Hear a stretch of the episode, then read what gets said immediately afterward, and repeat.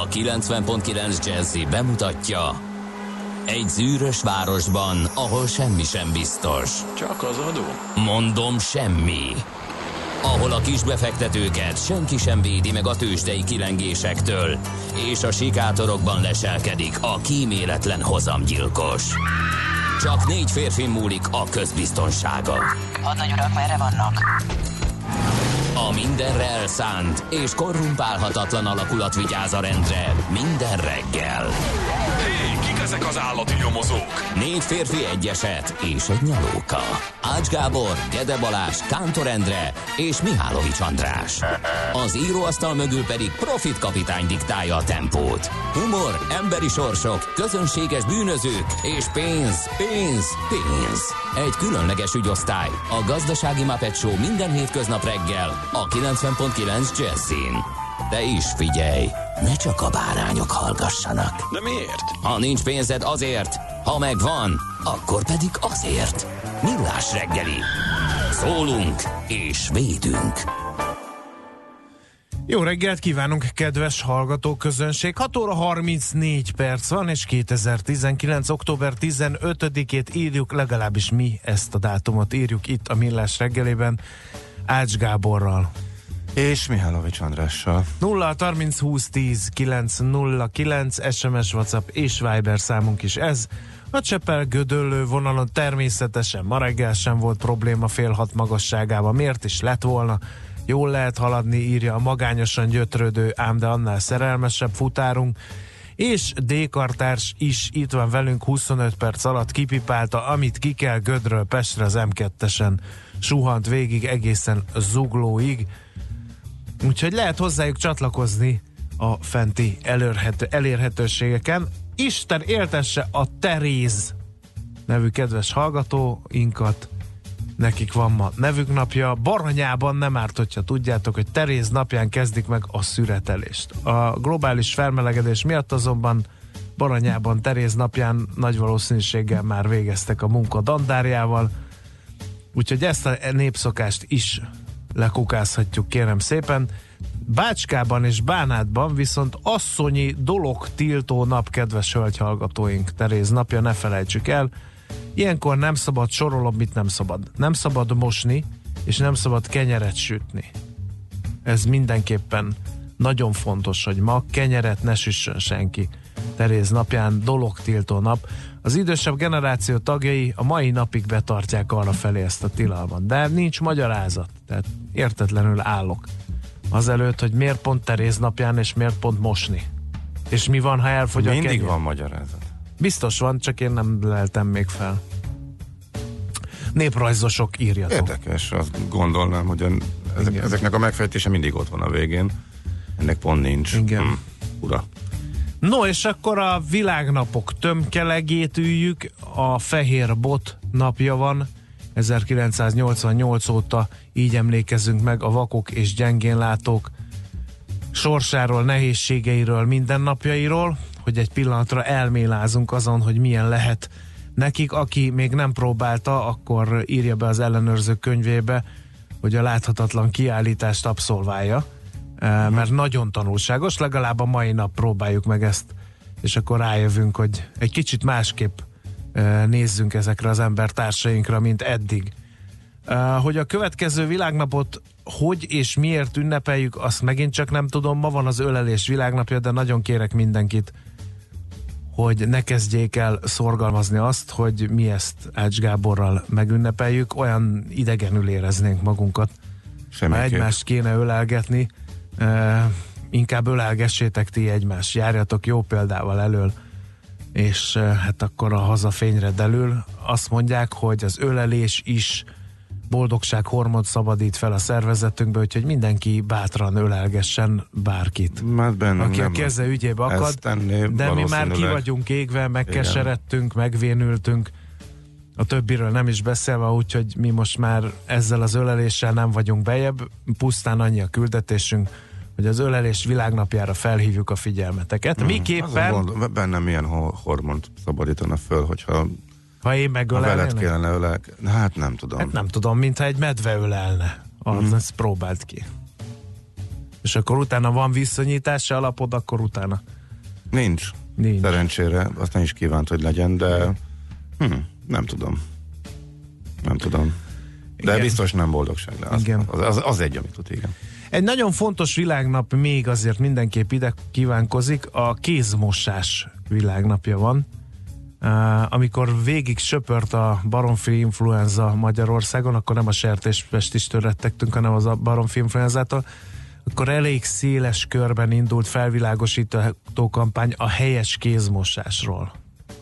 Tehát, hogy nem jó, az emberek nagy része nem jól mos kezet, és nem mos kezet.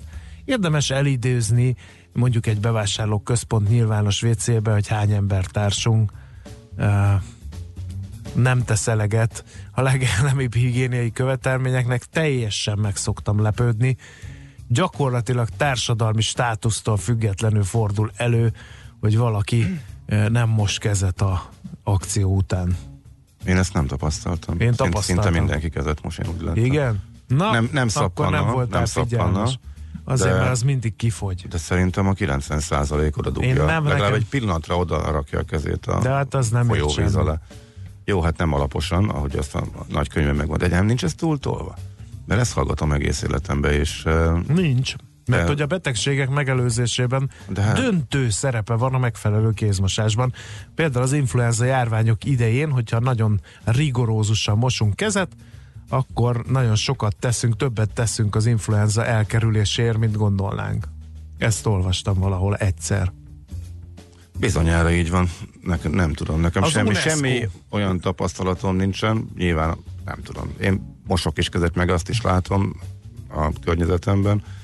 Nekem ez olyan, hogy ezt nagyon beleverték a magyar gyerekekbe, hogy szerintem... Hát az óvodában mindig a kézmosás, a kézmosás. Figyelj, én azt látom, hogy ebbe a nemzetközi átlag fölött vagyunk. Tehát én külföldön ezt sokkal inkább tapasztalom, hogy nem nagyon követik ezt a rendszert az emberek. Tehát szerintem ebben jók vagyunk. Igen. Ez igen, óvodától indulóan ezt belénk nevelték, belénk verték, úgyhogy mint ahogy azt is, hogy... Zsebkendőbe tüsszentünk például. Vagy... Zsebkendőbe köhög tüsszent. Igen. Szerintem ebbe is jók vagyunk. Hát. Sőt, ugye a magyar embert irritálja az, hogy ez mondjuk nem annyira jellemző máshol, de tőlünk nyugatra se. No, és még egy világnap, a falusi nők világnapja is ma van. Bizony nem könnyű nekik, de ez is van. Róluk 1996 óta van a falusi nők világnapja. Uh-huh. Bizony nem könnyű nekik. És falusi csávók világnapja is? Az nincs. Városi csávók világnapja? Nincs ilyen. Felejtsd el. A férfiak amúgy is csehül állnak a világnapok tekintetében. Nagy nehezen kibulisztunk egy apák napját, ami annyira szét van permetálva a naptárban. Van, aki Ivó napján tartja, van, aki a spanyolok valamikor máskor tartják, az amerikaiak megint máskor. Ezzel egyetértek el. Ezzel egyetértek el, hogy összed van zavarodva az ember, ezért aztán biztos, ami biztos nem ünneplik. Ez Magyarországon az egyszerű, mert nálunk nincs. Igen. Ha jól sejtem. Nincs. Hát van, aki ünnepli ezen meg azon valamelyik külföldi, de hogy Magyarországon ez nincs benne a köztudatban egyáltalán. No, nézzünk néhány jeles napot. Október 15-éről. Hát kérlek szépen, azért nem árt, hogyha tudod, hogy megindult 1750-ben a menetrend szerinti postakocsi járat Bécs és Buda között. Hát te nem mentél volna Bécsből szívesen, ha ezzel utaztál volna, az biztos, mert 2 borjút kellett letenni a jegyér. Nem, és ennek tetejében még meglehetősen fapados körülmények között. Tehát a drága, de legalább fapados, ez a modell, ez is működött annak idején, nem csak az olcsó és fapados.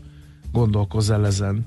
Aztán 1815-ben ezen a napon mondták Bonaparte Napóleonnak, hogy na apukám, nem nyugodtál, nem ültél a fenekeden, Elba szigetén, akkor most messzebbre viszünk, és elvitték Szent Ilona szigetére, ahonnan már nem tudott visszajönni. Szegény Napóleon, nem lehetett könnyű neki, van egy festmény, máig beleégett a memóriámba, ott áll Szent Ilona, tenger csapkodt a partjain, mered a semmiségbe, az mindent elmond az ő lelki világáról. Na, 1878. október 15-én alakult New Yorkban az Edison Electric Light Company. Ez egy ipartörténeti mérföldkő mindenképpen, és mi van még, ami még érdekes lehet? Jaj, 1944-ben volt a sikertelen kiugrási kísérlet. Igazi magyar módra próbáltunk megszabadulni a terhessé vált német szövetségesektől. Beolvasták Horthy Miklós proklamációját a fegyverszünetből. Erre Otto Skorzeny SS különítménye, aki már tudott az egészről, még mielőtt beolvasták volna, fogta és szőnyegbe csavarta ifjabb Horthy Miklóst. És elvitte a várból, csak hogy az idős Horthy Miklós tudja, hogy hol a helye. Ismered ezt a sztorit? Nem. Hogy szőnyegbe csavarva vitték ki? Ezt tényleg nem hallottam? Nem, ezt mondd gyorsan. Otto Skorzeny. Tényleg ennyi az egész, hogy bementek a budai várba, ilyen német komandó, keresztül hámozták magukat mindenkinnen, és mindenkin elkapták ifjabb Horthy Miklóst, és úgy csempészték ki, hogy bele volt csavarva egy szőnyegbe. Otto Skorzeny volt Európa legveszélyesebb embere, így becézték, mert neki ilyen rengeteg ilyen csíny fűződött, katonai csíny fűződött a nevéhez. No, hát a csíny az... Hát ebben az esetben talán, igen. Na mi van még, ami érdekes lehet a mai napról? Nem tudom. Ha nem akarunk elúszni, akkor szerintem menjünk tovább, mert most jó, nagyon sok dolgunk. A születésnaposok közül még néhányat emeljünk ki. 1844-ben született Friedrich Nietzsche, német klasszika filológus, költő is és sima filozófus is ő, illetve 1921-ben Mário Puzo, amerikai író, akiről egy női ruhadarabot is elneveztek azóta, illetve Isten éltesse Rudolf Péter Kossuth-díjas magyar színművész urat, az egyik kedvenc kortárs színművészemet, akinek ma van a születésnapja, 1959. október 15-én született ő. Na, hát hogy ne ússzunk el, akkor haladjunk.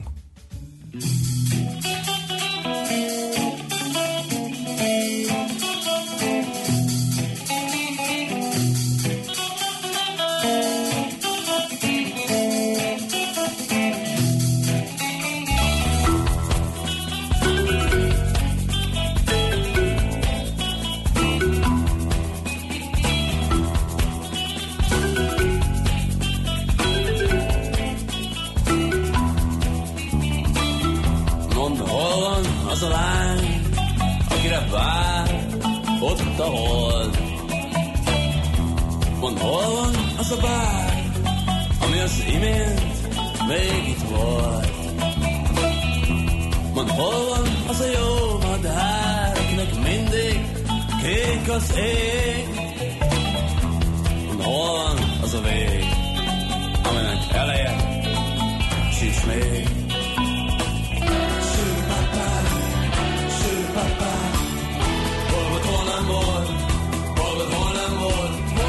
Egy, vagy tán sosem volt.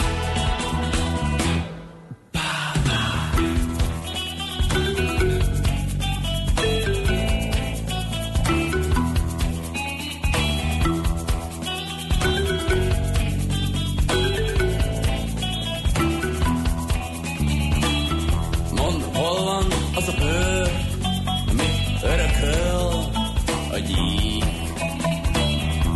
Mondd, hol van az a tör, ami a melletben sikít.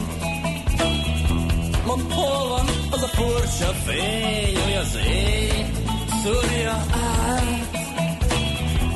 Hol lenne, ugyan már, jó éjszakát. Sőpapá, hol volt, hol nem volt, hol volt, hol nem volt. Egyszerűen, vagy tán sosem volt.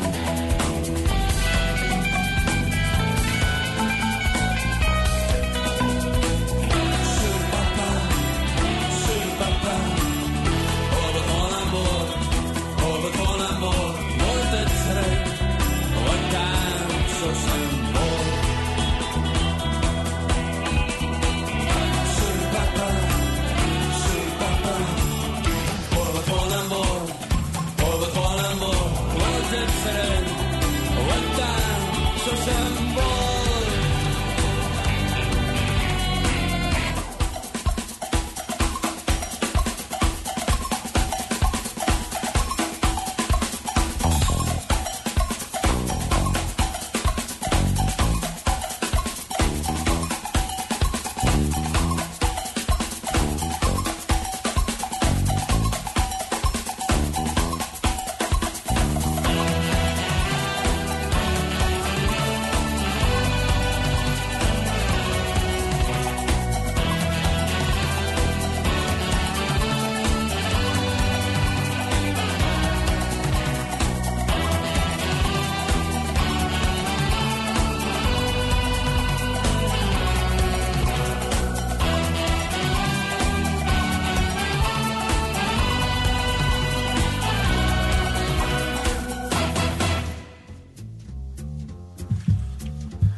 Na nézzük, mit ír a magyar sajtó. Ünnepi hangulatban van a teljes magyar sajtó, ugyanis átolvasva a híreket, a leggyakrabban leírt szó az a karácsony volt, úgyhogy ezeket a cikkeket természetesen nem citáljuk ide, majd hogyha december eljön, akkor inkább. Nézzük inkább, hogy mi az, ami ezen kívül foglalkoztatja a nagy érdeműt. Például a Világgazdaság címlap sztoria: nyelvvizsga nélkül sokan nem kerülnek majd be egyetemre. Hát csőben a lyuk, ugyanis ha nincs valakinek nyelvvizsgája, az nem fog egyetemre menni, ugye az új szabályozás szerint.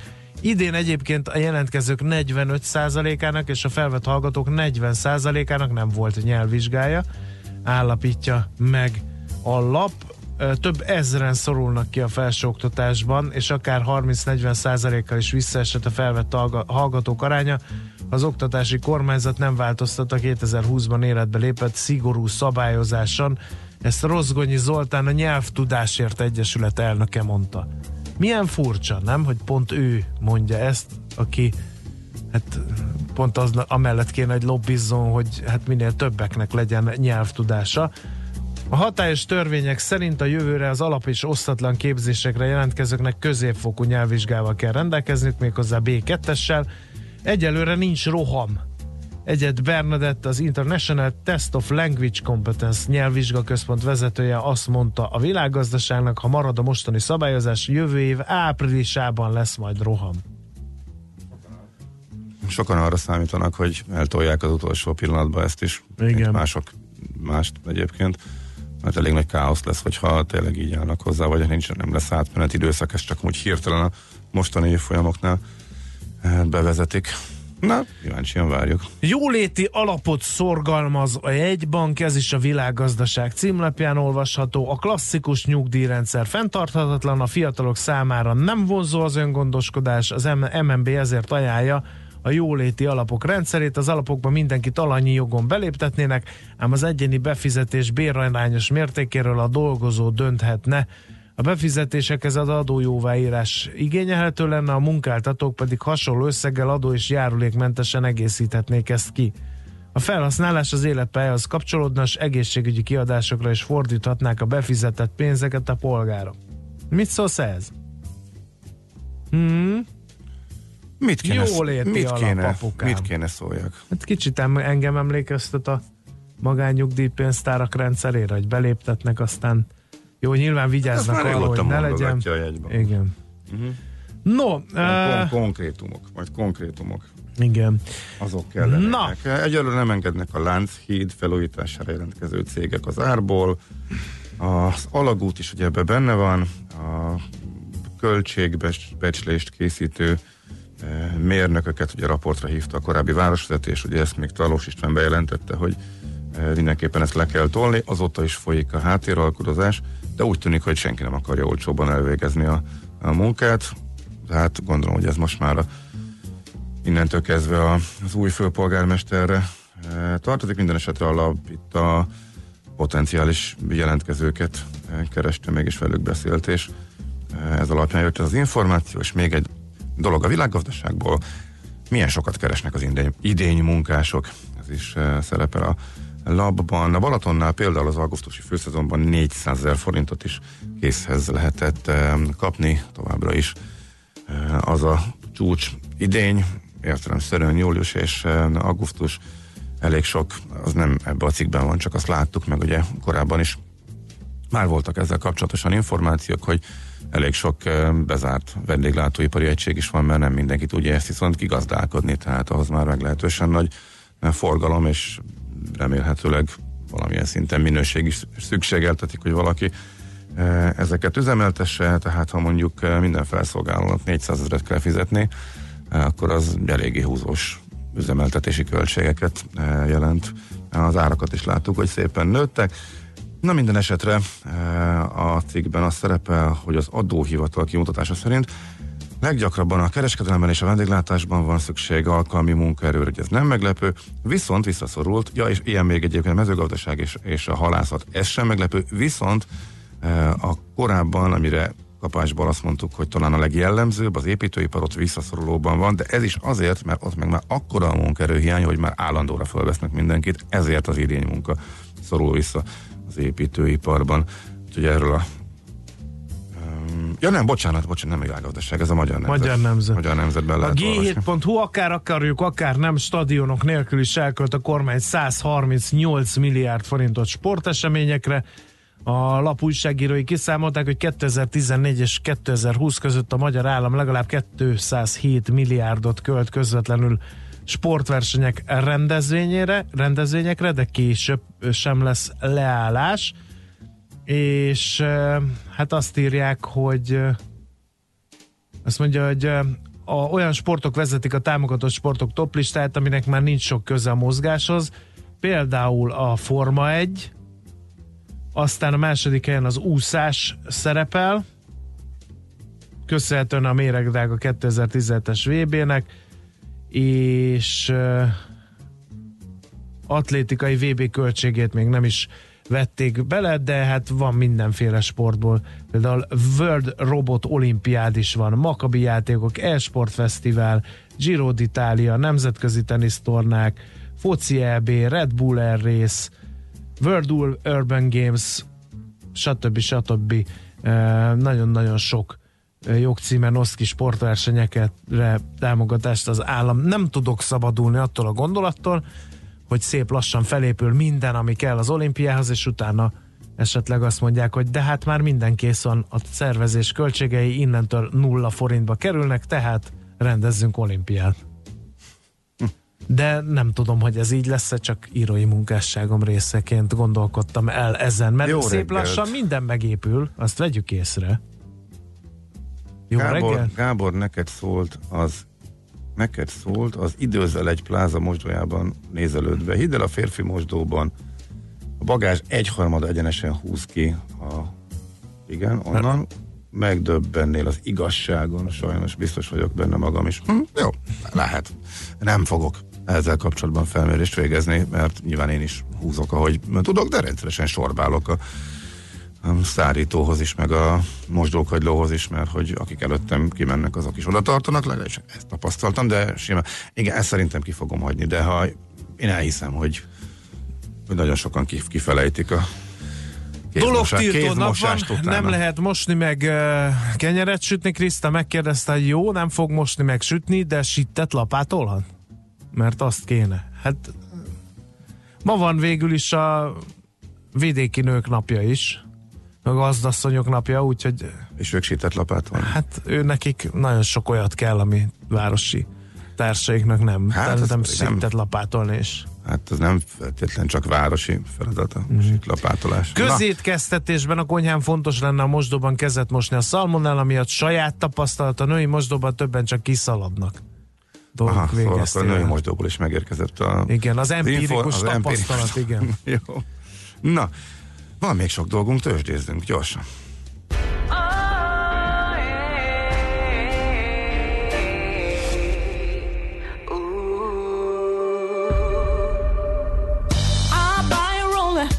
To be runner, what I wanna, nobody can slow me down. Now I'm gonna, I see the truth or I wrong time for the affection of lovely guy. I won't get a new leader, cause I never will be truthful. I owe my faults, can't keep back now. Makes sense for the power. I do my trial, hold myself to feel it's right. Tonight I'm gonna feel myself right, 'cause I need to be. It's time for I have to hold high my wolves really. Lately I need to see, heal me maybe, yeah. If I'm gonna break myself, time never by pride. You send me to get trained for ya, your super ego never damage yourself. I have no dollar, but got a world as tall as me could ever be. Hey, it's gonna break down if I feel that you're a better deal. It's real, no rules for ya. I'm the best for ya. You're my task, 'cause I know you're free. Tonight I'm gonna feel myself right. Tonight I'm gonna feel myself right, 'cause I need to be. Time for I have to hold high my walls really. Lately I need to see, heal me maybe, yeah. If I'm gonna break myself, time never by pride.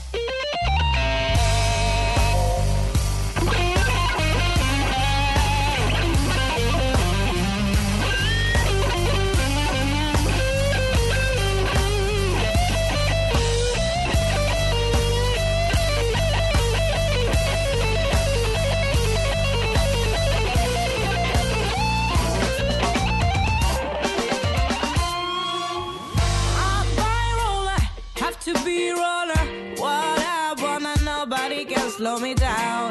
Now I'm gonna see the truth, or wrong time for the.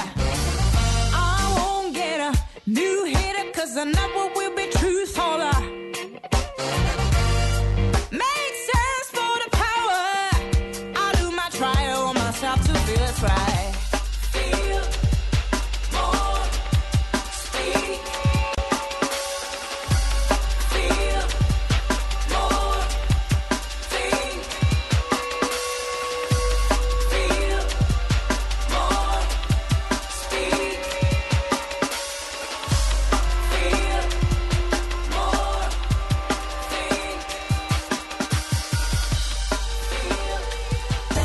Zárt? Hol nyit? Mi a sztori? Mit mutat a csárt? Piacok, árfolyamok, forgalom a világ vezető parkettjein és Budapesten. Tőzsdei helyzetkép következik. A Tőzsdei helyzetkép támogatója a hazai központú innovatív gyógyszeripari vállalat, a Richter Gedeon Nyrt.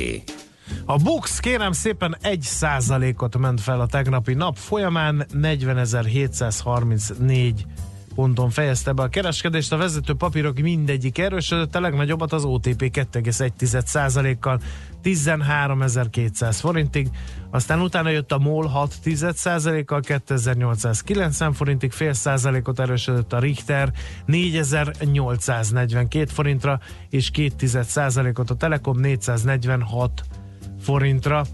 Nézzük, hogy kik voltak a nagy nyertesek. Természetesen az OTP MOL Richter páros azért kiugróan teljesített, de itt volt például a Graphisoft part is, 2%-kal ment fölfelé az árfolyama, vagy éppen a Masterplast, amely 1,6%-ot tudott erősödni. A vesztesek körét pedig kérem szépen az Opus meg a 4IG gazdagítja, az Opus 2,6%-ot esett, a 4IG pedig 2,4-et.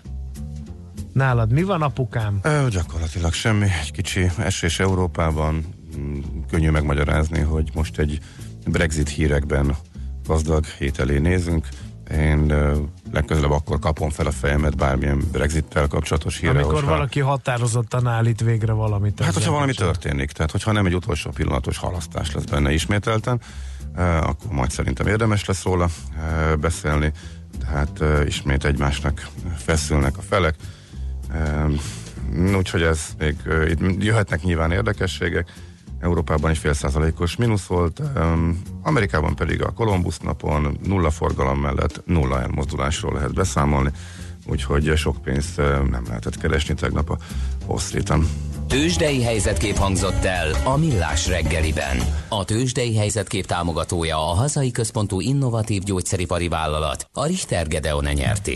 Jó, ez nyilván nem egészen kerek nulla, hanem nullához konvergál mind a kettő, de úgy jelentéktelen. Kiküldött tudósítónk jelenti, a budai Monpark férfi WC-jéből öltönyös emberek kézmosás nélkül távoznak. Hát Fábri Sándort idézte itt az egyik hallgató, én azt gondolom, hogy ez lehet a háttérben. Ugye a neves konferencié humorista feltette a kérdést, hogy ő mossa micsodát rendesen, miért kéne emiatt kezet mosnia. Na de, egy másik hír is van, ami feltolta bennem a vérnyomás spotmétert. A hallgató küldött egy NOAB mozdonyról képet, a ráckevei hév vonalon állt ez a jószág. Másnapra egy graffiti művész összeteggelte. A vasúttársaság 1 milliós nyomravezetői díjat ajánlott fel. Én ezt nem értem. Ez egy döbbenet. Tényleg. Én lehet, hogy megöregedtem, és nem értem a kortárs művészetet, de amikor vadonatújjön felújítanak valamit, és valami eltévedett ember oda fúj egy szemre sem tetszhetős valamit, csak egy ilyen teget, ami ugye egy monogram vagy egy jelzés, hogy az miért? Azt miért oda? Miért? Tehát, hogy mindegy, sem egyetlen elemét sem értem ennek. Hogy valami különlegesre rakja oda a mocskos kéznyomát. Hát figyelj, hogyha pont egy különleges mozdonyra került, nem tudok mit hozzáfűzni. Na. Sajnálatos. Akkor hallgassuk meg László B. Kati híreit, aztán jöjjünk Budapest rovatunkkal. Műsorunkban termék megjelenítést hallhattak. Kétféle ember van széles a hazában. Az egyik szereti a funky zenét, a másik imádja. Amikor a 4/4-re a riff 8-ados, az minden csak nem fapados. Amikor a fúvósok recsegtetik, a kongás lelkes emberi, mindenki tudja, hogy sodor a funky. Amikor a zene mellett két hang nagyot alakít, télen is fűt a rövidújúink. Ez nem lehet más, mint a funky feeling. Itt bármi lehetséges, ha kell báránybőrbe bújik Suri, de annál sem kell félteni, ott savazza Imrét, ahol éri. Na de komolyra ordítva, funky feeling minden pénteken este 7-től Bárány Annával és Suri Imrével. Tudod, a funky feeling szeret téged. Reklám. Új városnegyed születik az óbudai Dunaparton. A Waterfront Cityben már a második ütemértékesítése indul. Új lakások az áfa emelés előtt bevezető áron már 27 millió forinttól. Ne maradjon le a több milliós árelőnyről. vfcity.hu. Hölgyeim és uraim, itt a kapitány beszél. Kérem, csatolják be biztonsági jöveiket, mert a LOT 12 közvetlen járatot kínál Budapestről. Legyen ön is a LOT lengyel légitársaság vendége. LOT Polish Airlines. New York, London, Hongkong, Budapest. Tőzsdei helyzetkép a legfrissebb árfolyamokkal, zárási adatokkal, kibocsátói hírekkel a Millás reggeliben minden hétköznap reggel 6 óra 50 perckor. Long vagy short, bika vagy medve. A Tőzsdei helyzetkép támogatója a hazai központú innovatív gyógyszeripari vállalat, a Richter Gedeon Nyrt. Reklámot hallottak. Hírek a 90.9 Jazz-in. A Fővárosi Választási Bizottság véglegesítette a főpolgármester választás eredményét. 10 pontból álló szégyenfolt listát írt le Matolcsi György. Kellemes napos idő lesz ma, akár 26 fok is lehet. Köszöntöm a hallgatókat, László B. Katalin vagyok, következnek a részletek. Véglegessé és hivatalossá vált Karácsony Gergely győzelme, miután a Fővárosi Választási Bizottság megállapította a főpolgármester választás eredményét. Karácsony Gergely ellenzéki jelöltet a választók 353.593 szavazattal választották főpolgármesterré. Tarlós István 306.608 szavazatot kapott, Berki Krisztián 4.045-öt, Puzsér Róbert pedig 30.972-t. Közben 12 településen alakult ki szavazategyenlőség a jelöltek között, így ezeken a helyeken feltétlenül időközi választást kell tartani. Az ellenzék újra akarja számoltatni a szavazólapokat Győrben. Glázer Tímea, a DK Győri szervezetének elnöke felidézte, hogy Borkai Zsolt és közte mindössze 641 szavazat volt a különbség, miközben 1381 érvénytelen szavazatot regisztráltak. 10 pontból álló szégyenfolt listát írt le Matolcsi György.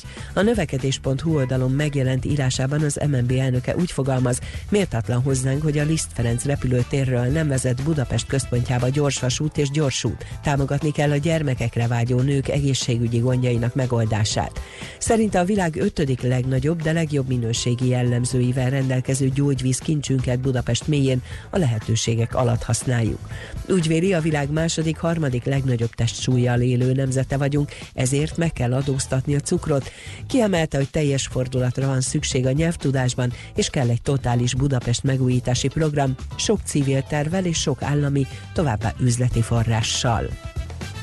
Egyelőre nem enged a Lánchíd és a Váralagút felújítására kiírt pályázatra adott ajánlati árából a Strabag, hiába fenyegetőzött a tenderbontás után Tarlós István volt főpolgármester azzal, hogy visszadobja a túlárazott Lánchíd tendereket, ahogy kétszer is tette azt a 3-as metró infrastruktúra pályázataival. A társaság a Lánchíd és a Váralagút rekonstrukciós tenderén is indult, mivel a határidőn belül beadott érvényes pályázatuk elbírálása folyamatban van, egyelőre várják a hivatalos és jogszerű bírálatot, eredményhirdetést, további lépésekről csupán annak ismeretében döntenek. Szerdától a benzinára bruttó 5 forinttal csökken, a gázolajára pedig bruttó 3-mal emelkedik, így a 95-ös benzinára literenként 381 forint lesz, a gázolajé 408 forintra nő. Az Európai Unió tagállamai megállapodtak abban, hogy egyetlen ország sem szállít fegyvereket Törökországnak. Federica Mogherini, az EU külügyi és biztonságpolitikai főképviselője a Twitteren azt írta, a külügyminiszterek megállapodásra jutottak az északkelet szíriai kérdéssel kapcsolatos zárónyilatkozat szövegéről, és az EU teljesen egységes. A dokumentumot egyelőre nem tették közzé, így részletei még nem ismertek. 67-re nőtt a Hagibis tájfun halálos áldozatainak száma Japánban. A sérültek száma meghaladja a 200-at, a halálesetek legtöbbje az északkeleti Fukushima prefektúrában történt. A rendkívüli erejű tájfun szombaton ért el Japán partjait, és másnap hagyta el a szigetországot.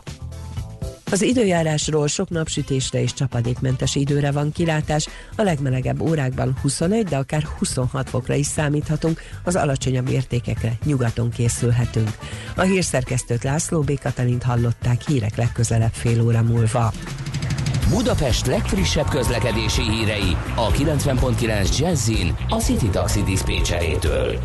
Jó reggelt kívánok! Az utakon jól lehet haladni egyelőre, nem várható jelentősebb torlódás. Baleset történt az Andrássy úton a Hősök tere irányában az Izabella utcánál.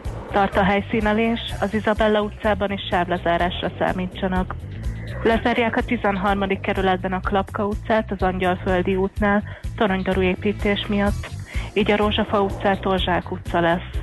A Vadász utcát a Nagy Sándor József utca és a Bank utca között zárják le, valamint a Bátori utca és a Nagy Sándor József utca között egy szakaszon átépítés miatt. A Bátori utca felől csak az építési forgalom hajthat be. A Bátori utca a Bajcsy-Zsilinszky úttól egyirányú a Hold utca felé. Balesetmentes utat kívánok Önöknek! A hírek után már is folytatódik a Millás reggeli, itt a 90.9 Jazz-én. Következő műsorunkban termék megjelenítést hallhatnak. Feel like tucking and lying in bed all day and there ain't no rush.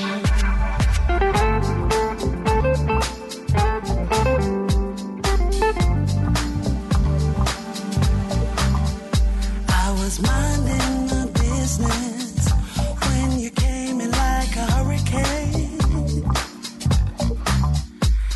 and keeping my distance to not get caught up in this crazy game. I know it's wrong and I've been playing with fire, but I can't help it 'cause it's what I desire. No explanation, we don't know what's going on. Whatever it is, I'm down to do it. No hesitation when I see.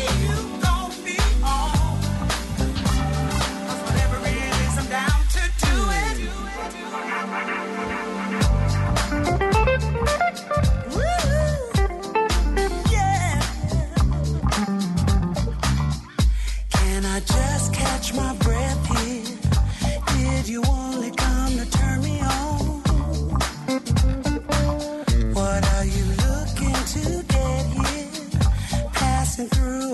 you're moving on.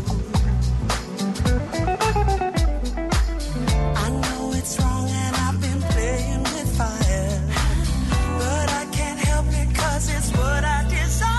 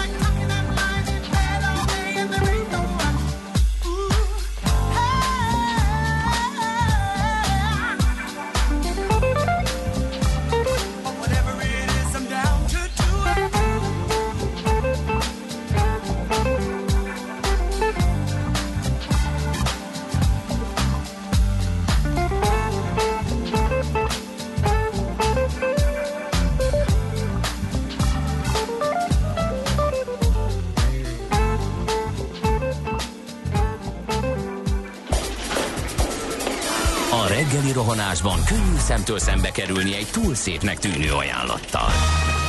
Az eredmény krétával körberajzolt tetemes összeg. A tetthelyen a gazdasági helyszínelők, a ravasz, az agy és két füles csésze és fejvállalakzat. A lehetetlen küldetés megfejteni a Fibonacci kódot. A jutalom egy bögre rossz kávé és egy olyan hozamgörbe, amilyet még Alonso Mosley sem látott. Millás reggeli, a 90.9 Jazzy Rádió gazdasági Muppet Show-ja. Vigyázat! Van rá engedélyünk!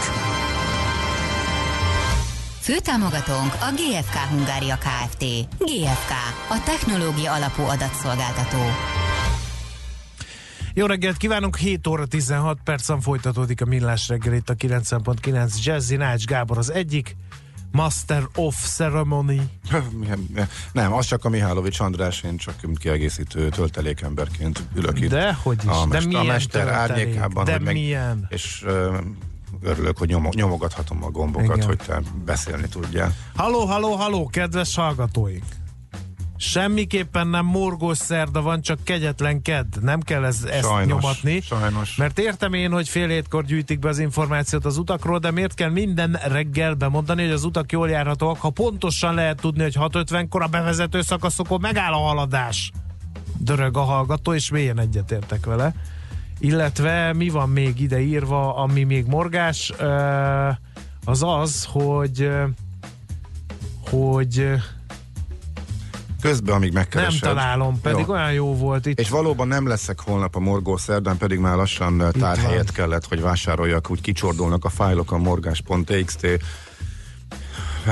fájlomból, de hát sajnos igen, nem lesz lehetőségem. Graffiti ellenesség van, én mindegyiknek az arcára tetováltatnám azt, amit felfújja falra, nohabra, akármire, akkor majd nem csinálja. Elnézést, de erről nem tudok indulat nélkül beszélni.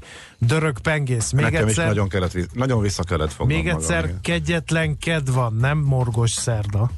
Kegyetlen. Na, haladjunk! Nézzük, mi ír Budapesten. Budapest, Budapest, te csodás! Hírek, információk, érdekességek, események Budapestről és környékéről. No, Makett kiállításon lehet majd megnézni, mi épül Budapesten. Hát, hogy milyen makett kiállításról van szó, azt Dávid Eszter projektvezető, a Kék munkatársa fogja elárulni, kifejteni, megvilágítani számunkra. Jó reggelt kívánunk! Sziasztok! Sziasztok! Szia. Először is azt dekódold nekünk, kérünk szépen, hogy mi az a kék? A színen kívül természetesen, mert gyanítom, egy betűszóról van szó. Igen, így van, így van. A Kék az egy alapítvány, és a kortárs építészeti központot takarja magában, és igazából röviden azt szoktuk mondani, hogy ez a legelső olyan hazai szervezet, aki kortárs építészettel és a nemzetközi építészettel is elkezdett foglalkozni egy ilyen 13 éve, és igazából mi azóta is mindenféle ehhez kapcsolódó kulturális programot és szakmai programot szervezünk, úgyhogy ez a Kék kortárs építészeti központ. Miért pont makett kiállítás? Igen, ez egy... megpróbálom úgy körbeérni, hogy értető legyen mindenki számára.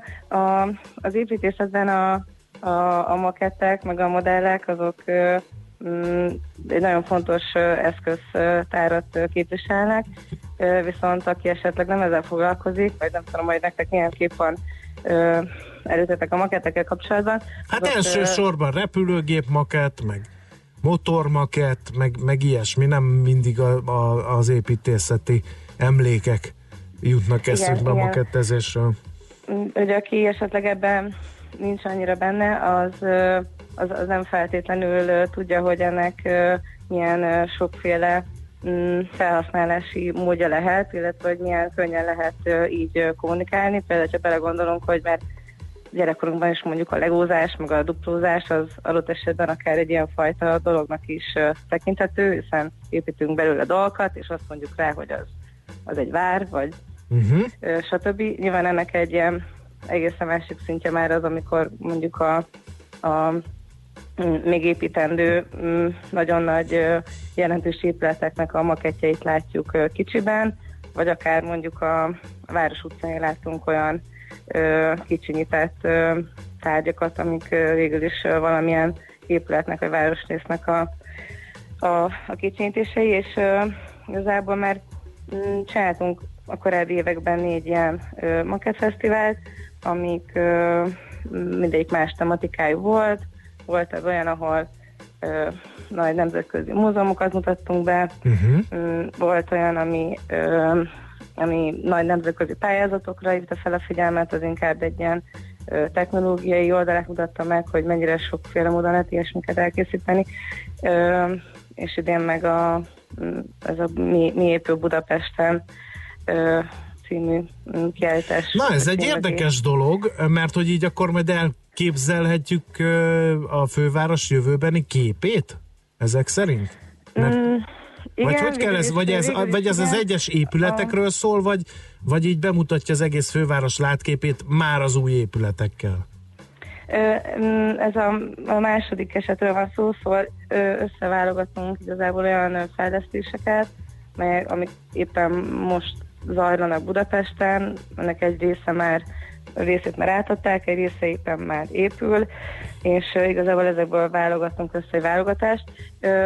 Amit mondasz, hogy ez a látkép, ez egy érdekes dolog, van ez a Budapest makett, ezt is kiállítottuk egy pár éve, ez egy nagy ilyen óriási terepasztal, amin fakockákból meg van modellezve Budapest. Nyilván ezek a makettezés műfajában az nehéz is, hogy ezeket a folyamatosan új beruházásokat hogyan lehet megjeleníteni egy ilyen óriási városképen. Szóval ilyesmit is lehetne csinálni, mi most nem ezt fogjuk bemutatni. Lesz hasonló ilyen bemutatás igazából a városi bemutatás, de ez csak Csepelre fog korlátozódni. Még igazából ezeket a nagyobb épületeket... Mondj kérlek néhányat, a MOL székház ott lesz? Vagy az új Puskás stadion? Igen, tehát a MOL székház egy olyan, amit ismerünk. A MOL székház olyan, amit ismerhetnek. A Városligetnek is van egy olyan makettje, igazából ez egy nagyobb makett, ahol a legtöbb új épület az meg van jelenítve. Ez például olyan, amit például még én sem láttam, és persze ezekről lehet most látványterveket látni, de azért mégiscsak más már egy kicsintet máset látni annak, hogy mi lehet ott már később. Szintén ilyen a mondjuk a 3H irodának, a MOL-nak, a Mohali Nagyművészet Egyetemnek az új kampuszépülete, az például most egy olyan kortárs épület, amit sokan ismerhetnek, vagy a Párizsi udvart is nemrég adták át, azt is szerintem sokan ismerik. Úgyhogy főleg ilyen jellegű épületekre kell gondolni, amik éppen Telekom székhez például az is egy nagyon nagy beruházás, aminek világos. A kérdés akkor immáron csak annyi, hogy hol és mikortól lehet ezeket megnézni, ezeket az épületeket? Halló? Ez lehet. Itt vagyok. Jó, már megértünk, hogy megszakadtunk, igen. A Kéknek a kiállító terében lehet majd ezt megtekinteni hétvégén. Pénteken este lesz a megnyitó, és ekkor lehet is találkozni néhány tervezővel. Ott lesz egy ilyen beszélgetés, ami főleg azt fogja taglalni, hogy miket is lehet megjeleníteni egyébként ilyen modellekkel, és milyenféle funkciói vannak az ilyeneknek, és egész hétvégén lesz nyitva lesz, és tárlatvezetést is fogunk tartani, szóval ha valaki igazából akár kiválóként kicsit szeretne ez a világhoz közelebb kerülni, azoknak lesz lehetősége becsatlakozni egy ilyen tárlatvezetésbe, hogy miért is érdekesek ezek a makettek, amiket meg lehet tekinteni. Jó, nagyon szépen köszönjük az információkat, és akkor sok sikert a kiállításhoz. Igen. Köszönjük szépen. Szervusz. Szép reggelt. Hello. Dávid Eszter projektvezető, a Kortárs Építészeti Központ munkatársa beszélt a makett kiállításról, mert meg lehet nézni, hogy mi is épül Budapesten. Nekünk a Gellért-hegy a Himalája. A Millás reggeli fővárossal és környékével foglalkozó rovata hangzott el.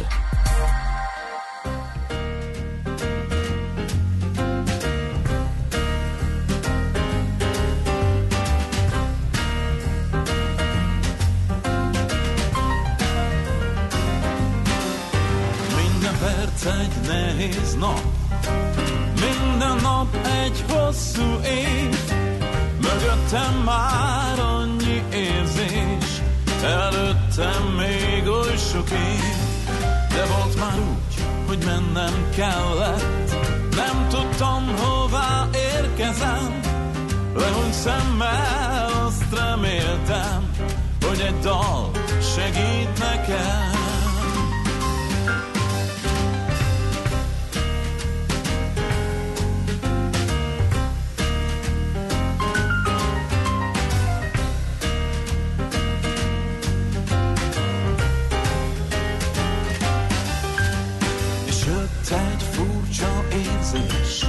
Vaderővel elkapott, igen, úgy éreztem, hogy kezeimmel elérhetném a napot. Azért volt oly különös, minden fénynél színesebb, egész nap égett bennem egy új dal szüntelem, hogy minden sarkon álltam már, minden lépcsőn ültem már, és ha elrúgtam egy követ, amerre gurult, arra mentem tovább. Hogy minden sarkon álltam már, minden lépcsőn ültem már, és ha elrúgtam egy követ, amerre gurult, arra mentem tovább.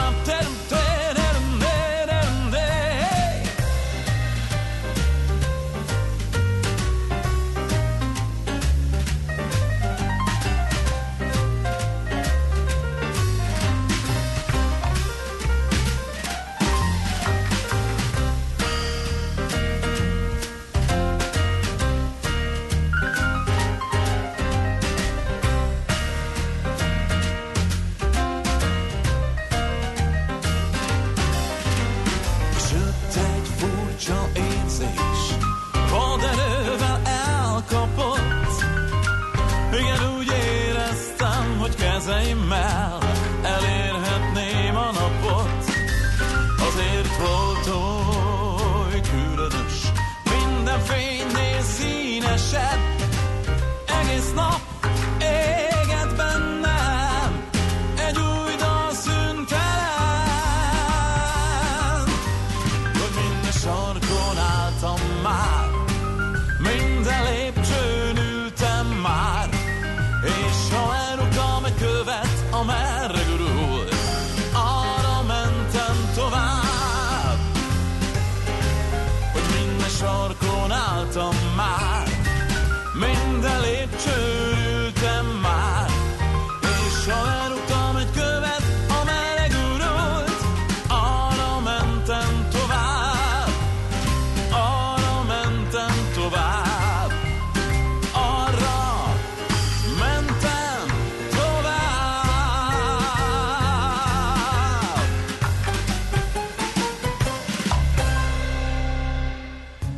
Na, az önkormányzati választások ezennel lementek, úgyhogy kezdhetünk a jövőben révedni, például, hogy milyen fejlesztések vannak függőben, mi hiányzik még Budapestről, úgyhogy az új városvezetésnek milyen feladatai lesznek etéren, akit tárcsáztunk, Andó Gergely, a Közlekedés Világ lapcsoport lapigazgatója. Szerbusz, jó reggelt! Sziasztok, jó reggelt! No, hát nem is tudom, hol kezdjünk. Mi az, ami folyamatban van? A Lánchíd felújítása, meg az Alagút felújítását, ezt említette Gábor, de... Hát folyamatban nincs, hiszen az van folyamatban, aminek van kivitelezője. Aha. Tehát amire csak tervek vannak, az le is zárult az a projektelem, hogy megterveztük, és a kivitelezők kiválasztása az egyik legfontosabb lépés, hiszen ez mostanában nem szokott a költséghatáron belül megtörténni. Ez az elmúlt 3 évben gyakorlatilag nem volt olyan nagy infrastruktúra beruházás, ahol a több évvel ezelőtti tervezési árral sikerült volna kivitelezőt találni, és ezért mindig utólagos mahinálásokra volt szükség, pótlagos források felkutatásával, vagy pedig a műszaki tartalom csökkentésével. Szóval azért erre a Lánchíd Alagút témára azért még sajnos nem vehetünk mérget. Hát akit is az történt, hogy kicsit alacsonyra tervezték, teltek, múltak az évek, aztán most már soknak tűnt. Kampányban a főpolgármester ebben nem akart belemenni, mondta, hogy akkor ő ezt nem hajlandó megemelni, aztán most meg a szembe jön a valóság a következő. Nem hajlandó megemelni, a fővárosi költségvetésnek nincsen mozgástere, hiszen vesztesség erre van így is méretezve, tehát minden új kötelezettségvállalás a finanszírozása nagy kérdés, hiszen ugye tudjuk, hogy az önkormányzatok elvileg nem adósodhatnak el a kormány jóváhagyása nélkül. Tehát egyébként bárhonnan is közelítjük ezt a témakört, meg bármelyiket, mindig oda jutunk, hogy a kormánynak egy nagyon erős jogosítványa van arra, hogy meghatározza ezeket a kereteket. Egyébként a beruházások kapcsán azt is érdemes megjegyezni, hogy itt azért számos beruházó van az országban, és a főváros területén is működik több ezek közül, tehát nem csak a fővárosi önkormányzat végez ilyen nagy beruházásokat, hanem mondjuk a nemzeti infrastruktúra fejlesztő, vagy pedig maga a Magyar Államvasutak és még egyéb szervezetek, akik szintén jogosultak Európai Uniós források lehívására, vagy pedig állami források koordinált felhasználására. Tehát nem is attól tartanék én szerintem inkább, hogy nem lesz pénz, vagy nem lesz akarat ezeknek a beruházásoknak a Budapesten való elvégzésére, hiszen ugye a beruházó személyét az állam jelöli ki, tehát nyilván talál magának olyan kijelölt szervezetet, akiben ő megbízik arra, hogy ezt dolgot az állami elvárásoknak megfelelően végrehajtja. Itt mindig az üzemeltetés, működtetés az a kardinális kérdés, amire Magyarországon 40 éve nem szívesen költünk, nem csak Budapesten, hanem sehol se. Utakkarbantartása, vasúti járművek, vasúti pályák karbantartása, ez mind alul volt finanszírozva az elmúlt évtizedekben. Ugye erre lehetne egy amortizációs forrás, ami legalább a szinten tartást biztosítani tudná, de ezt sem szoktuk tudni elérni az évek többségében. Tehát itt a vita itt arról lesz a főváros és a kormány között, hogy a 40 éves ikarusbuszok működőképességének biztosítása az kinek lenne a feladata, és kinek milyen forrásokkal kell ezt hozzájárni, és ez az a kellemetlen kiadása a kormányzatnak, amit nem szívesen vállal, hiszen nem hoz szavazatokat egy 40 éves autóbusz válszerkezetének megerősítése. miközben milliárdokat kell adott esetben rákölteni, hogyha az ember 1000 autóbuszt üzemeltet. Uh-huh. Na milyen nagyobb beruházások vannak illetve a csőben, illetve amiket most itt, amiről most döntés születhet, illetve amire hát amiről legfrissebben döntés született, az a Rákóczi híd mellett, lágymányosan az új vasúti híd uh-huh. megépítése. Erről beszéltünk, itt 3 darab vágány felé kerül új hídszerkezet, tehát gyakorlatilag a most meglévő 2 vágányú vasúti hídat el fogják bontani több lépésben, és helyette egy 3 vágányú új vasúti átkelés lesz ott biztosítva, amiről utána a vita van, az ennek a vágánynak a meghosszabbításának, a 3. vágánynak a Bartók Béla út irányába, 6 kilométeren lesz ez megépítve. Itt még ugye parkot kell átalakítani, felvonulási területeket biztosítani, ami azért okozhatott társadalmi konfliktust. Már okozott is, erről beszéltünk. A hévjárművek felújítása az nagyon előre haladott, és hát nem is felújítása, hanem új hévjárművek beszerzése az nagyon előre adott állapotba kénytelen lenni, mert hamarosan betöltik a 60. születésnapjukat a Csepeli hévjárműve, és utána már műszaki értelemben nem üzemeltethetőek tovább, legfeljebb csak nosztalgia járműként különleges átvizsgálások után és speciális karbantartási technológiával. A tervezett élettartam 2-szeres az, amit egyébként általában engednek Európában gyakorlatként hosszabbítani. 30 évre tervezik a vasúti járműveket, tehát a 60. életkor fölött ilyen méretű terheléssel a napi üzemben nem nagyon találkozunk járművekkel. Tehát ezeket a dolgokat mindenképpen meg kell csinálni, plusz ugye a budapesti vasúti közlekedésnek a szűk keresztmetszeteit is kénytelen keletlen fel kell számolni, mert napi szintű konfliktusba kerültem el az utasokkal. A nagyon aranyos, hogy menetrendszerűség miatt a 2 legfontosabb elővárosi vonalon, és a legnagyobb forgalmú elővárosi vonalon. Ez a Vác és a Cegléd. És ezért mondjuk a MÁV saját források átcsoportosításával 6 milliárd forintért fogja rehabilitálni a Kőbánya-Kispest nyugati szakaszt a jövő évben, ami a mostani elképzelések szerint mondjuk a fővárosi fejlesztések jelentős részét fogja kitenni, hiszen senki másnak nincs ekkora összegű pénze, szabadon elkölthető pénze, amit fővárosi közlekedés fejlesztése tud hirtelen. Na most akkor várjátok, ez most a MÁV kifutott, MÁV fizeti, vagy a főváros is? Vagy ezt a MÁV fizeti, a fővárosnak nincs mozgástere. A főváros üzemeltet. Üzemeltetés, hogyha lenne forrás, akkor amortizációt pótol, és csak ezután tudna beruházni. Tehát ugye ez egy 3 lépcső. Tehát először kirúgjuk a buszt az utcára úgy, ahogy van, a másik, amikor egy kicsit felújítjuk, hogy ne kormolja annyira a környezetet, és a 3, amikor új autóbuszt veszünk, és mindegyiknek van egy nagyságrennyi költségkülönbözete. Tehát, hogy hiába fogyaszt sokkal gázolajat az autóbusz, nem tudjuk kicserélni, meg nem tudjuk korszerűsíteni, mert az még többet kerül, mint fizetni naponta a magas gázolajszámlát. Tehát ez egy kvázi padhelyzet, amiben nem csak a fővárosi önkormányzat, hanem az összes vidéki nagyvárosnak a helyi közlekedési szolgáltatója van, hiszen Miskolcról is mindig járatritkításokról érkezik hír, Debrecenben is nagyon komoly kihívás, ez Szegedről már nem is beszélve, ahol ráadásul még az üzemeltetők is állami és önkormányzati cég között oszlik meg, tehát történt egy jó pár évvel ezelőtt egy koncepcióváltás a kormány részéről, amikor a helyközi közlekedést teljesen megfinanszírozta, tehát amortizációval mindennel. Ezért a Volán busznál a MÁV-nál nincs is hiszti már évek óta, hogy nincsen pénze a működésre, mert ott a működést megfinanszírozzák, mert az állami feladat, és olyan közszolgáltatási szerződést kötöttek, amit uniós szabályok szerint nem lehet vesztességes, még egy elvárt nyereséget is tartalmaz. Ezért, hogyha mondjuk az ember olvasta mostanában mondjuk a BKK közleményét, feltűnhet, hogy mennyi hévkarbantartási munkát végeznek, miközben az elmúlt években ez egyáltalán nem volt jellemző. Ez is azért van, mert a hévet ugye elvették a BKV-tól, önálló cég lett MÁV hévként, ezért az összes ilyen amortizációs és nyereség forrást fel tud használni a pályáinak a karbantartására. 30-40 éve lepusztult, hozzá nem nyúlt, kritikus állapotúvá vált szakaszoknak a cserét el tudják végezni, csak az amortizáció és a nyereség területet. Ez ekkora jelentős egy ekkora cég esetén, hogy nagyon látványos több kilométeres cseréket tesz akár évente lehetővé.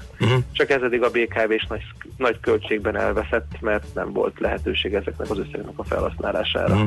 Ezért ismerült fel egyébként, hogy az egész BKV-t kompletten el fogja venni az állam a fővárostól, és hát ahogy a dolgok az elmúlt években alakultak, ezzel a fővárosnak sem lesz túl nagy ellenállása, hiszen nem tudja a saját cégét évről évre életben tartani a saját maga által kitűzött színvonalon.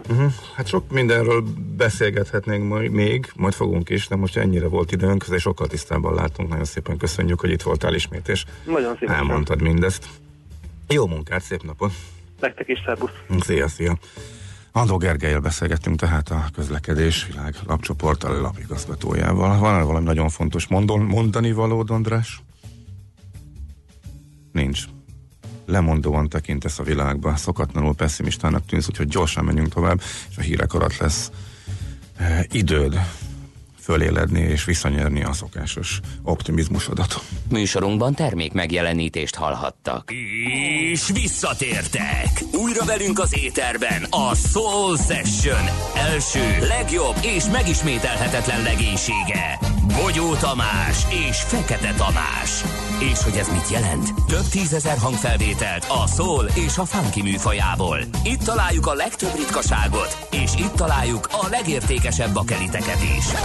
Sőt, exkluzivitásokat mind zenében, mind információban. Tehát ezen a hétvégén ismét a lemezjátszók közé csapunk, és minden szombat este 7 órától újra az éterben a Soul Session. Ne maradj le Magyarország első és egyetlen igazi soul műsoráról. Semmi sem olyan értékes, mint a jó munkaerő. Egy vállalat arculatát és jövőjét a munkaerő határozza meg. Mindegy, hogy kis cég vagy multi, hogy felső vagy középvezető, hogy fizikai vagy szellemi dolgozó, minden szinten a leginkább alkalmas emberre van szükség. Hallgasd a Millás reggeli rovatát, a munkaerőpiacot aktuálisan érintő és a vállalati döntéshozókat foglalkoztató témákról. Emberi tényező, a Millás reggeli munkaerőpiaci rovata. Minden pénteken fél nyolc után pár perccel. A műsorszám támogatója, a hazai felnőtt képzési piac meghatározó szereplője, a Training 360 Kft. Mi az IT? Információtechnológia, azaz informatika. Az IT azonban óriási üzlet is, mindennapjainkat befolyásoló globális biznisz. Honnan tudod, hogy a rengeteg információból mi a hasznos?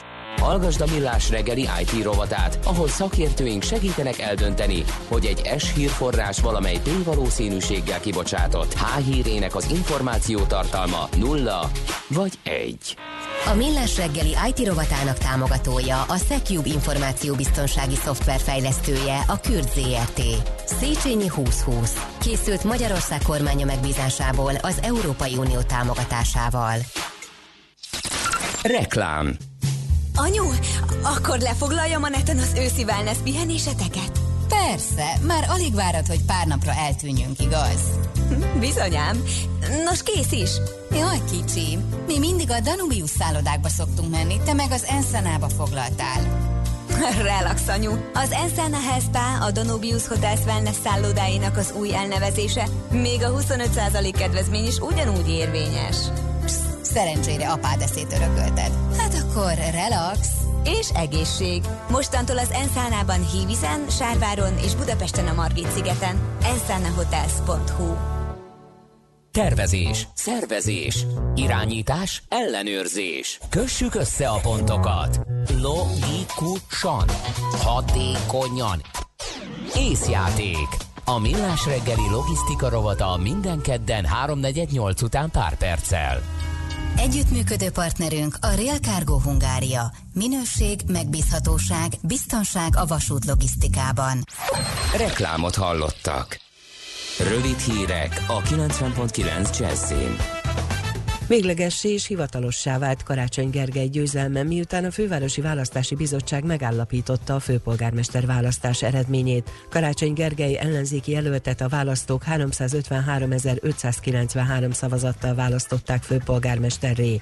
Tarlós István 306.608 szavazatot kapott, Berki Krisztián 4.045-öt, Puzsér Róbert pedig 30.972-t. Közben 12 településen alakult ki szavazategyenlőség a jelöltek között, így ezek a helyeken feltétlenül időközi választást kell tartani.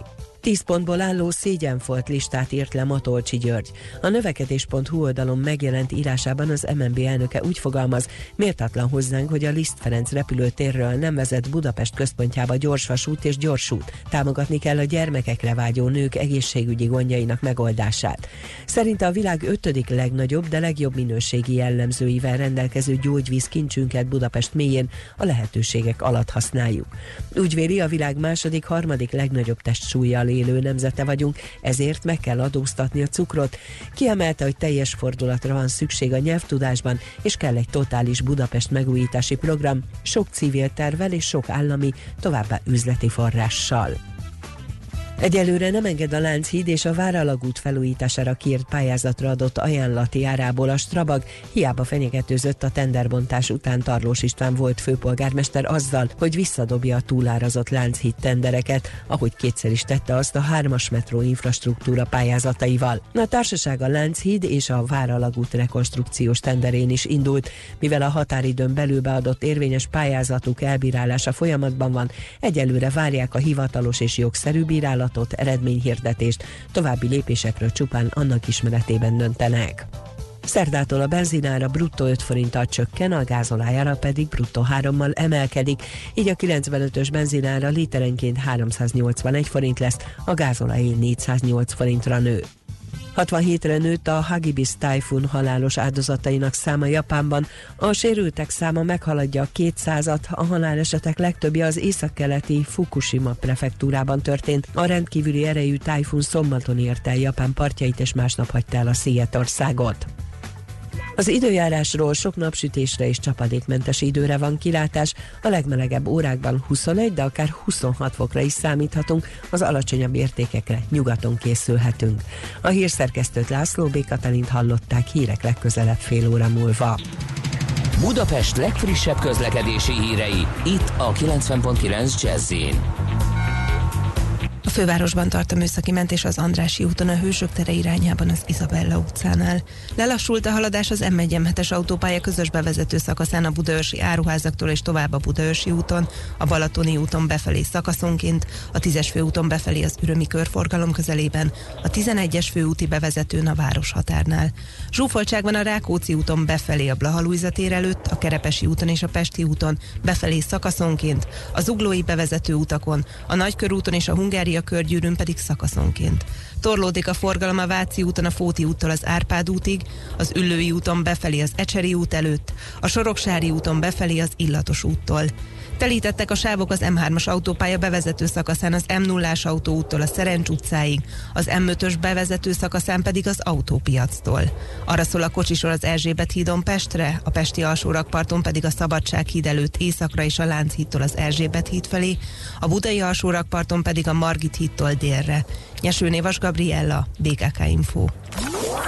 A hírek után már is folytatódik a Millás reggeli, itt a 90.9 Jazz-en. Következő műsorunkban termék megjelenítést hallhatnak.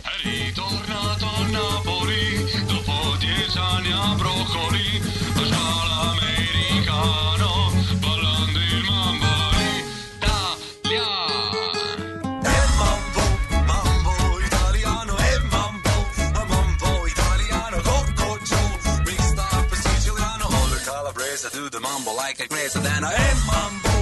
No more tarantella, am mambo. No more mozzarella, am mambo.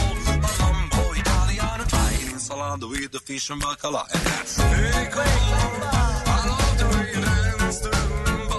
We'll take us from a vice by sun.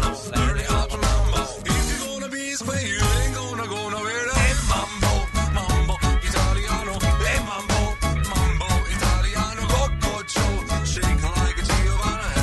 DJ, you gotta have me in the pizza when you mambo Italiano.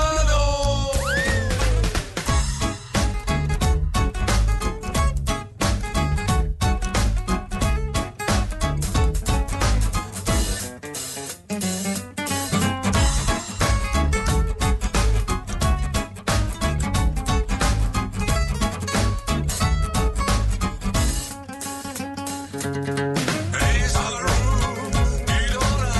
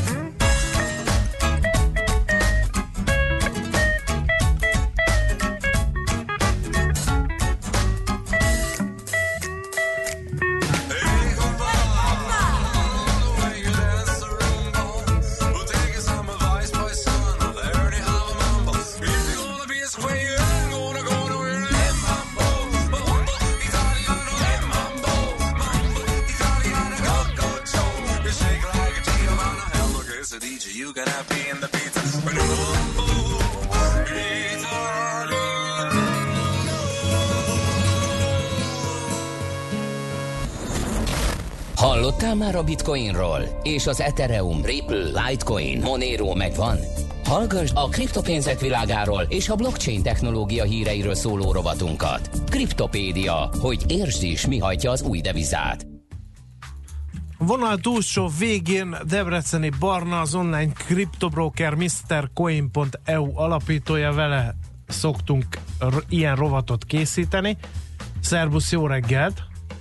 Sziasztok, jó reggelt! No, hát először gyorsan piacozzunk, mint mindig. Na hát, piac szinten múlt héthez képest egy enyhe pluszban állnak a kriptopiacok, 1,5% pluszban van a bitcoin, jelenleg $8380. 9-e és 11-e között megcsinálta ismét az egyik kedvenc formáját, a Bartot, ez a Bart Simpson feje, bár ahogy elnézem a chartot, ez inkább Batman, de hasonlít egyébként. De ez egy klasszikus alakzat egyébként a Bitcoin chartján, és ez szépen egyébként a többi kriptó szintén leköveti. Ami érdekesség történt egyébként, hogy az Ethereum esetben egy picit nagyobbat nőtt múlt héthez képest, és hivatalosan árunak nyilvánította az amerikai árutőzsde felügyelet. Ez azért érdekes, ugye, mert akkor az Ethereumon alapuló határidős és egyéb derivatív ügyletek, azok ugye akkor az amerikai árutőzsde felügyelet alá fognak tartozni, és ilyen típusú tokeneket és szolgáltatásokat majd csak szabályozott módon lehet készíteni, illetve indítani vagy működtetni, illetve hát a meglévőeknek, akiknek még nincsen ilyen árutőzsde felügyelet engedélye, annak nagyon sürgősen most be kell szereznie egy ilyet. Volt is ez a vicc, nem tudom, emlékeztek-e, pár évvel ezelőtt erről beszéltünk, akkor még a tőzsdefelügyelet értékpapírnak szerette volna nyilvánítani a kriptókat, nem tudták eldönteni, hogy az-e vagy nem. Az adóhivatal az egyből vagyonélemnek könyvelt el őket.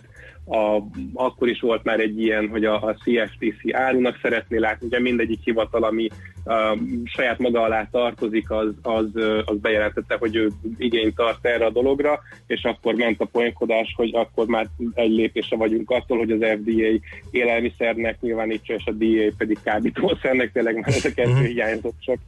Hát most megjött hivatalosan is, úgyhogy árunak számít az Ether.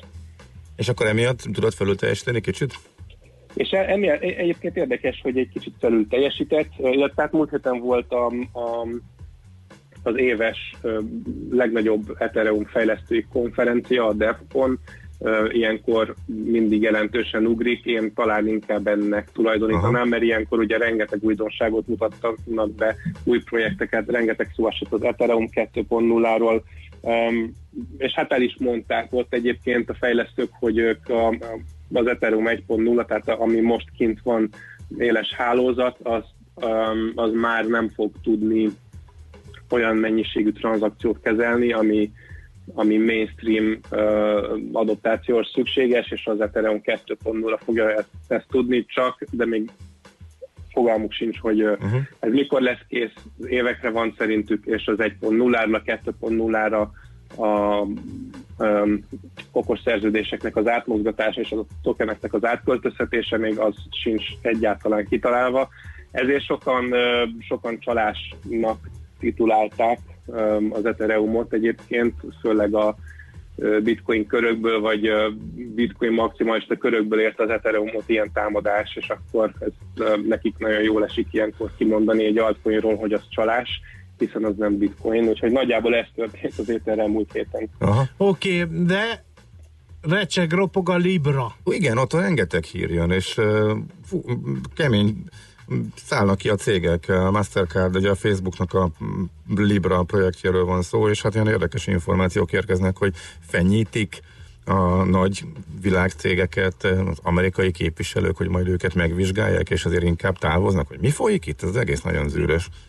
Igen, elkezdtek levelezgetni, elkezdtek leveleket írni, az amerikai szenátustól közvetlenül két szenátor elkezdte ezeket a vállalatokat megkeresni, amiben óvaintik őket a Librától, és megfenyegetik őket, gyakorlatilag nagyon alapos kivizsgálásra számíthatnak, hogy ők folytatják tovább ezt a munkát, úgyhogy a Visa, a Mastercard és a Stripe, igen, és az eBay, akik most épp kiszálltak ezen a héten a Libra mögül, úgyhogy ez valószínűleg ebből az eredeti elképzelés szerint nem lesz már semmi, vagy legalábbis nem ezekkel a nagy cégekkel.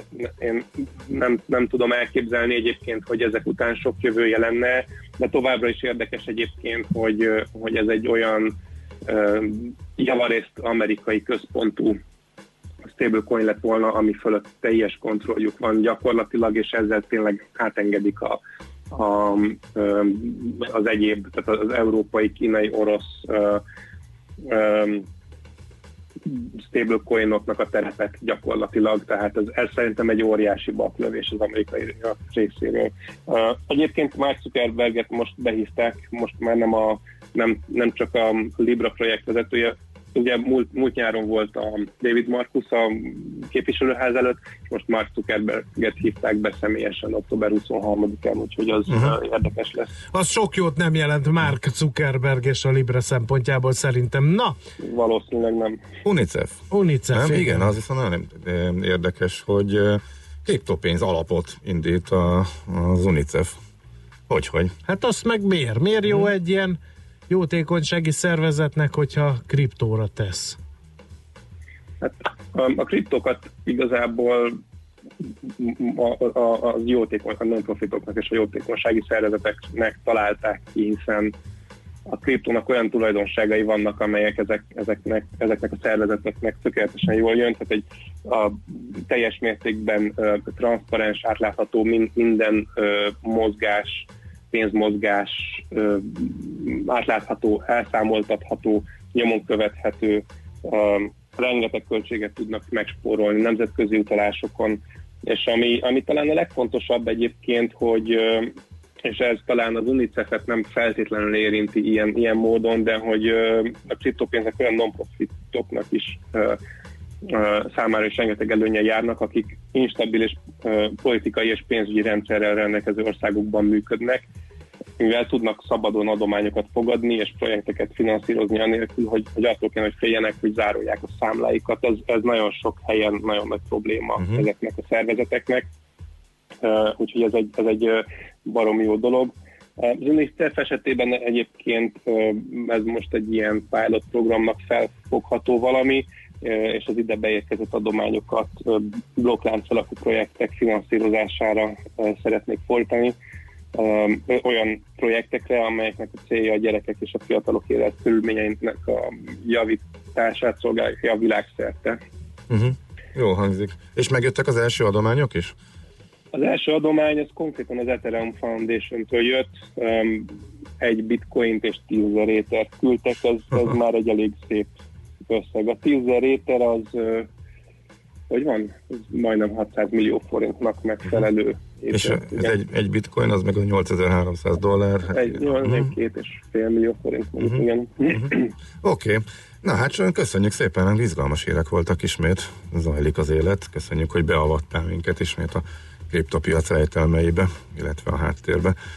Szép napot, jó munkát, Arna! Szép napot, jó munkát, sziasztok! Szia!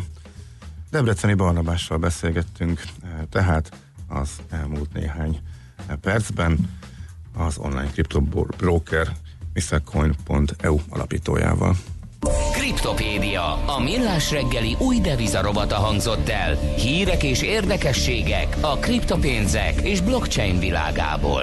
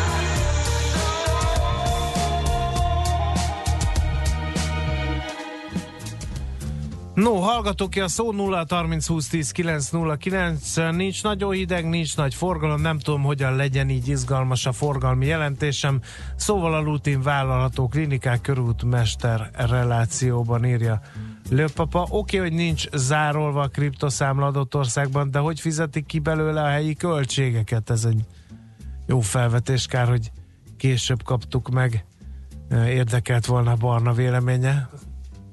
Azt nyilván helyi egységben. De azt úgy át tud váltani simán? Hát gondolom, hogy azt engedik kifizetni, azt nem korlátozzák a helyi hatóságok, illetve államok. Igen.